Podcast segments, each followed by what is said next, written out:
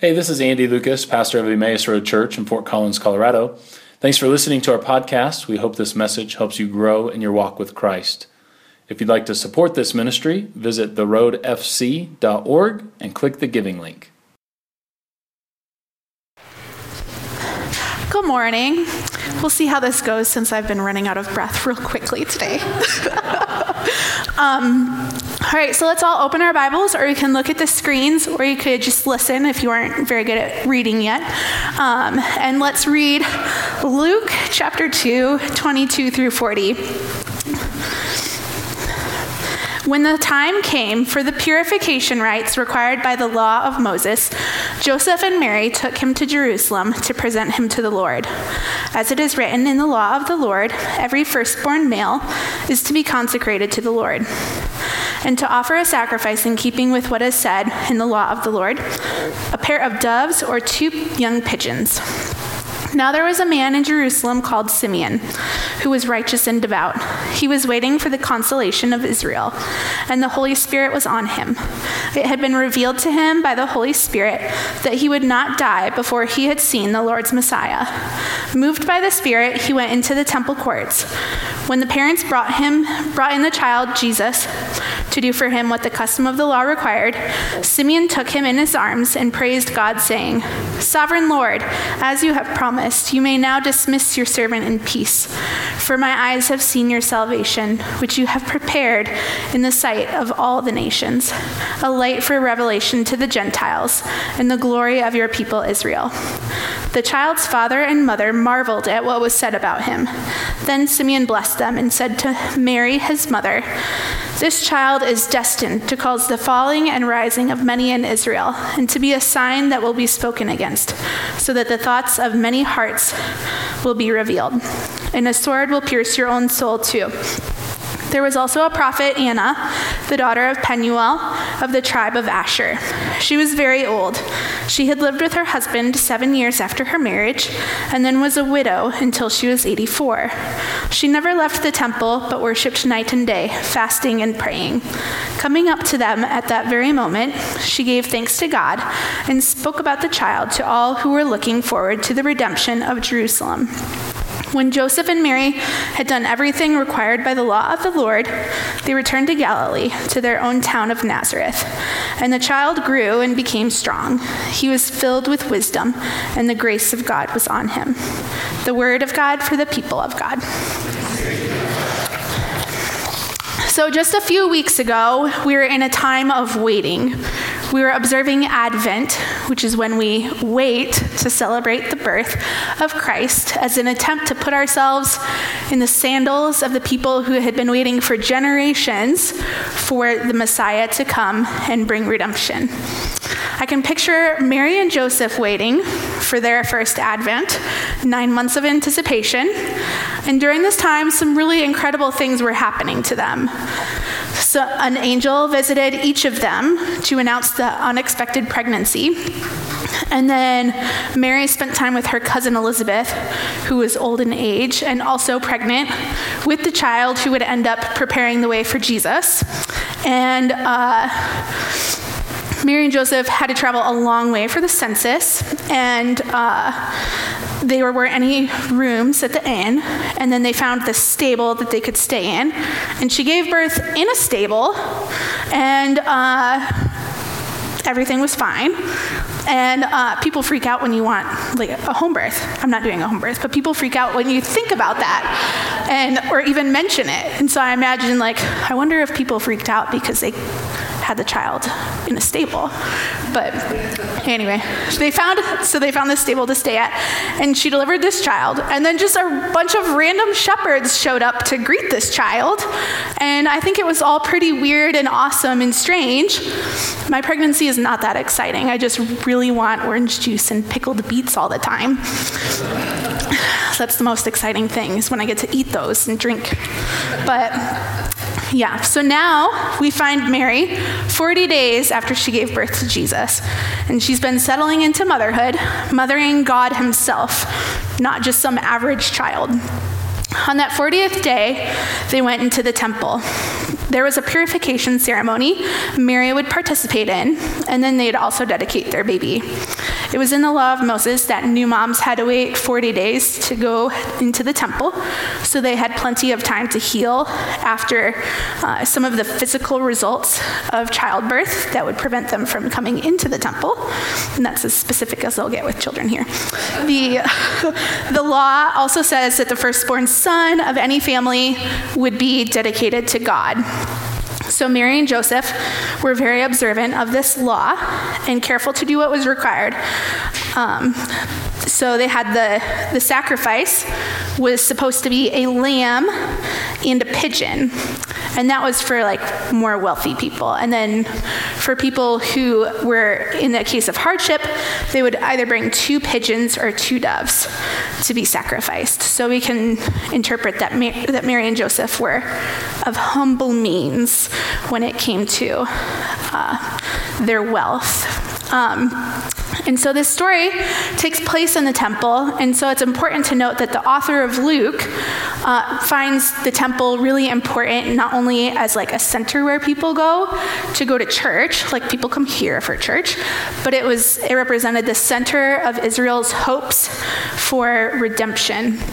So the author even begins this book by telling us the story of Zechariah, who is in the temple, and an angel appears to him and tells him that he and his wife, though old, are going to have a child, and they will name him John, who we know as John the Baptist. And so, announced in the temple, a place that represents the hope of the future of Israel and redemption, John the Baptist is being announced to Zechariah. And of course, he's like, what? And then he's mute until John is born, which is must have been really fun. Jason can still talk. He believed me when I told him. So you can see like that the temple has this kind of, impor- it's an important center for this. And so it's really neat that Jesus is being presented here and that all of this happens in the temple. And so they, people had been waiting for this hope, this redemption for a long time. And not just waiting along with Mary for nine months, like asking her what size the baby is, what fruit does it look like, or show us your bump pictures. Like, it's not just nine months. Like, that was a flash. Like, most most of the time we think it the wait beginning when God makes a covenant with King David and tells him that one of his descendants will be the Messiah who redeems everyone. But really, it began in Genesis. Ever since um, sin came into the world and death infringed upon the perfect creation, humanity was cast out of the garden. And then God cursed the snake, and he said that the woman's offspring would crush his head. And of course, we see this as referencing Christ.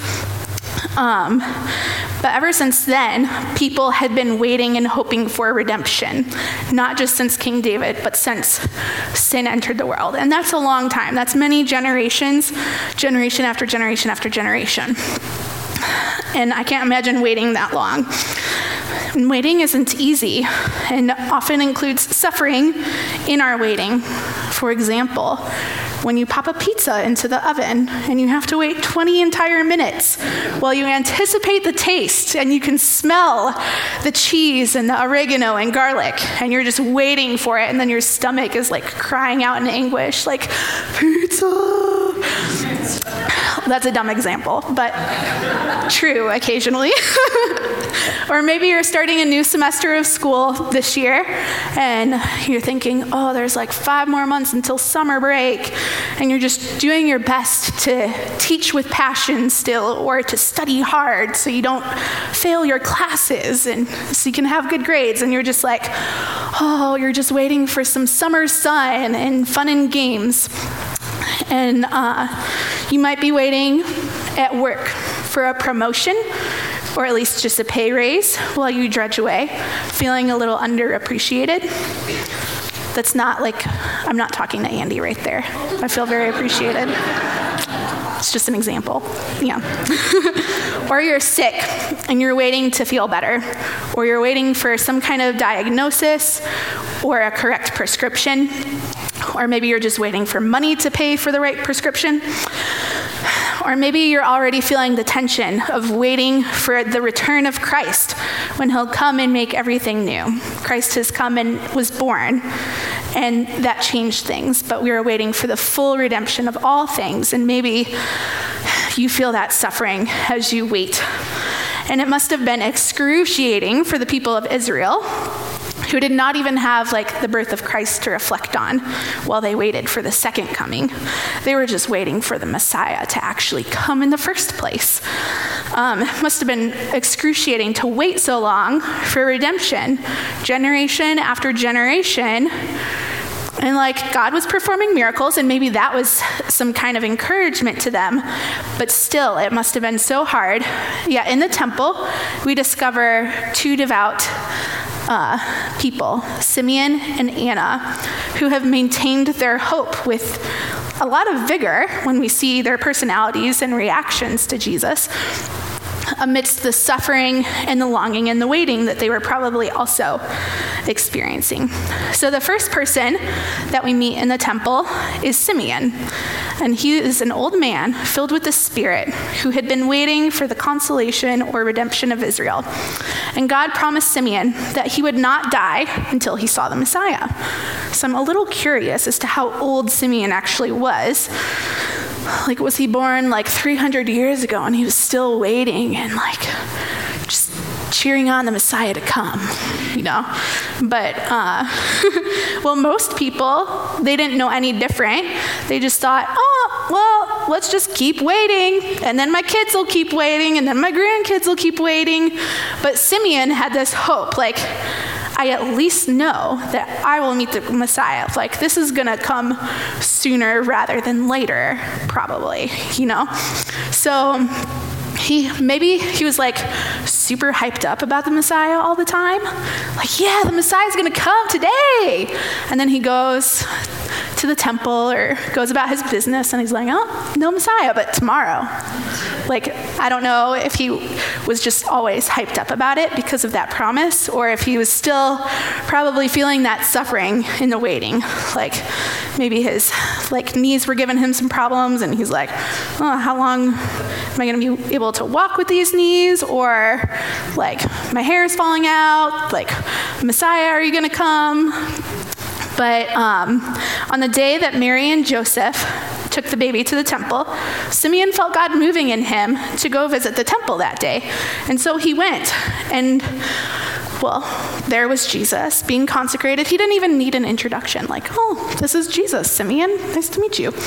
But he just like somehow ends up with Simeon in his arms, and then, or like maybe like a Lion King situation where he's like holding him up in the air, and he's like, Sovereign Lord, as you have promised, you may now dismiss your servant in peace.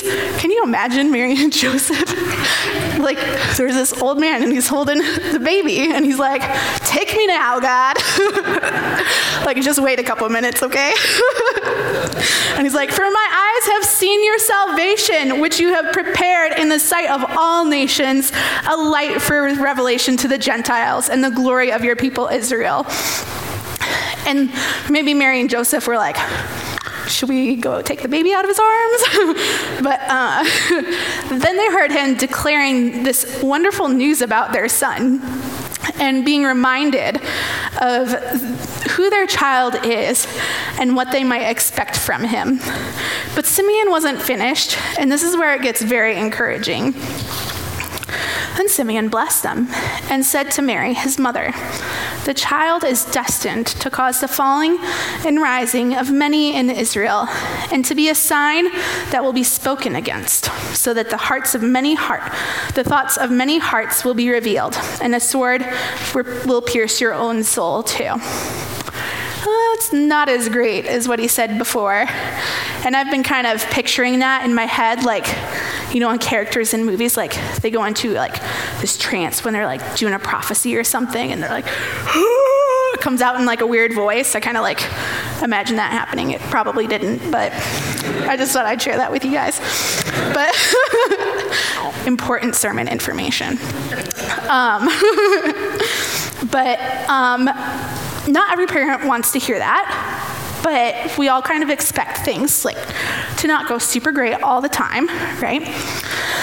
But um, So far, Mary and Joseph had just been in, like getting these like really amazing miracles, and wonderful things had been happening. And so maybe this was like unexpected, especially after Simeon was just like, the light to the Gentiles. But Um, it was important for them to understand what this journey might be like, that their son Jesus was going to suffer, and they'd have to bear it in ways that they never knew uh, or imagined. And uh, Jesus does things a little unexpectedly all the time, though. I mean, throughout the New Testament, he is constantly in trouble for doing like things that are wrong, but that's not actually wrong. And he, when he's called Messiah or King, he looks very different from those. And so Jesus was going to share in the suffering of humanity, but unexpectedly it was to redeem humanity that he was going to be sharing in that suffering. And he was rejected in many places, and this rejection ultimately led to his death and then his resurrection. So the author of Luke is preparing us for the drama ahead that Jesus would face, and also reminds us of this suffering that Jesus would go to go through to bring us redemption, and that this little baby king was going to be the redeemer for everyone. The inclusion of Gentiles wasn't a new idea. A lot of times we think, oh, that's probably something different, but that was always a part of the plan. And Simeon really gets at the heart of what would have been the Jewish scriptures back then, that the light is for everyone. And so Jesus was deeply nurtured by this faith. Like, if we remember, his parents are very devout, and they went and did what the law required of them after his birth. And uh, he was raised by his faithful parents, and so he's seen as fulfilling the law, not trashing it or ignoring it or trying to change it. He's bringing fulfillment, and that's what he does everywhere he goes. He makes all things new. He's bringing redemption. And then the second person that we meet, her name is Anna, and uh, she visits the temple often to pray and worship God. I kind of just imagine her like walking around the church singing all the time. Like just a happy lady, just singing all the time, like hymns or something. But um, she's always praying. And in this story, she comes up and meets Jesus, and she also seems to just know who he is without any sort of explanation from anybody. And uh, she thanks God, and then she goes and shares the news with everybody. So a lot of times we like to think of like the women who discovered the empty tomb and that Jesus had risen from the dead as the first people preaching the good news of Jesus. But really, I think it was Anna, because she was preaching to everyone who would listen about the redemption that Jesus was bringing and that he was going to make everything new. Simeon and Anna are so faithful, obedient, prayerful, empowered by the Spirit, and their longing for the fulfillment of God's promises. They see Jesus and recognize him immediately, even though he was only a baby. How unexpected that they would recognize the Messiah when he wasn't on a white horse coming in on the high of a military victory, but when he was just a little baby and still dependent to live upon others.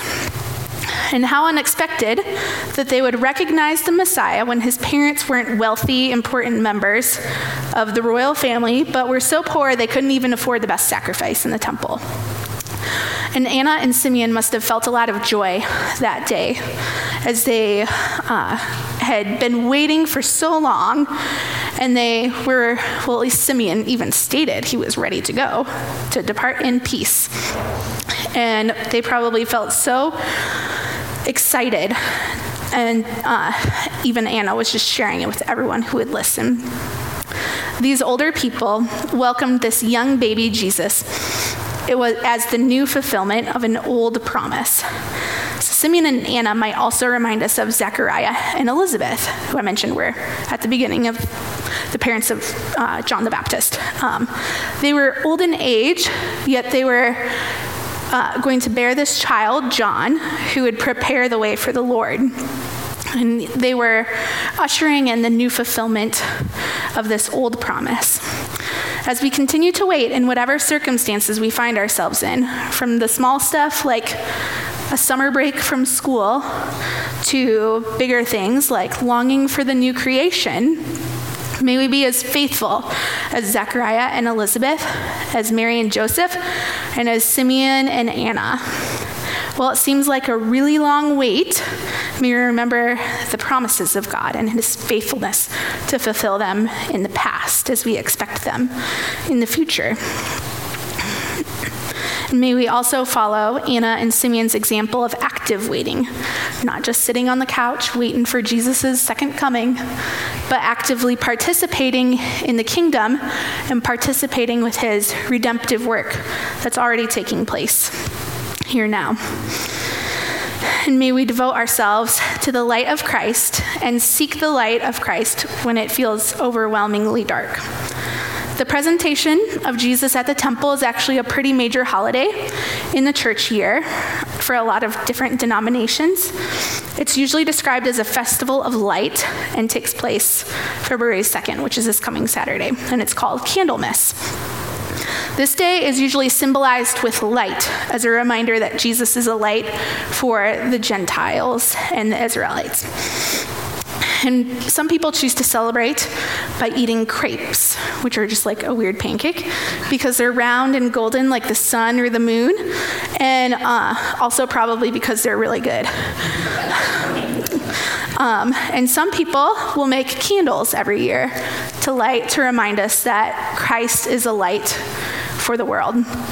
Last year, Jason and I celebrated Candlemas with the Ketchums, and we, we rolled Advent candles that we burned this this Advent, which was kind of, it was like waiting to burn them for like seven, wait, I don't know, I don't know how to count, some, a, a lot of months to wait to burn them. So we participated in waiting also through that.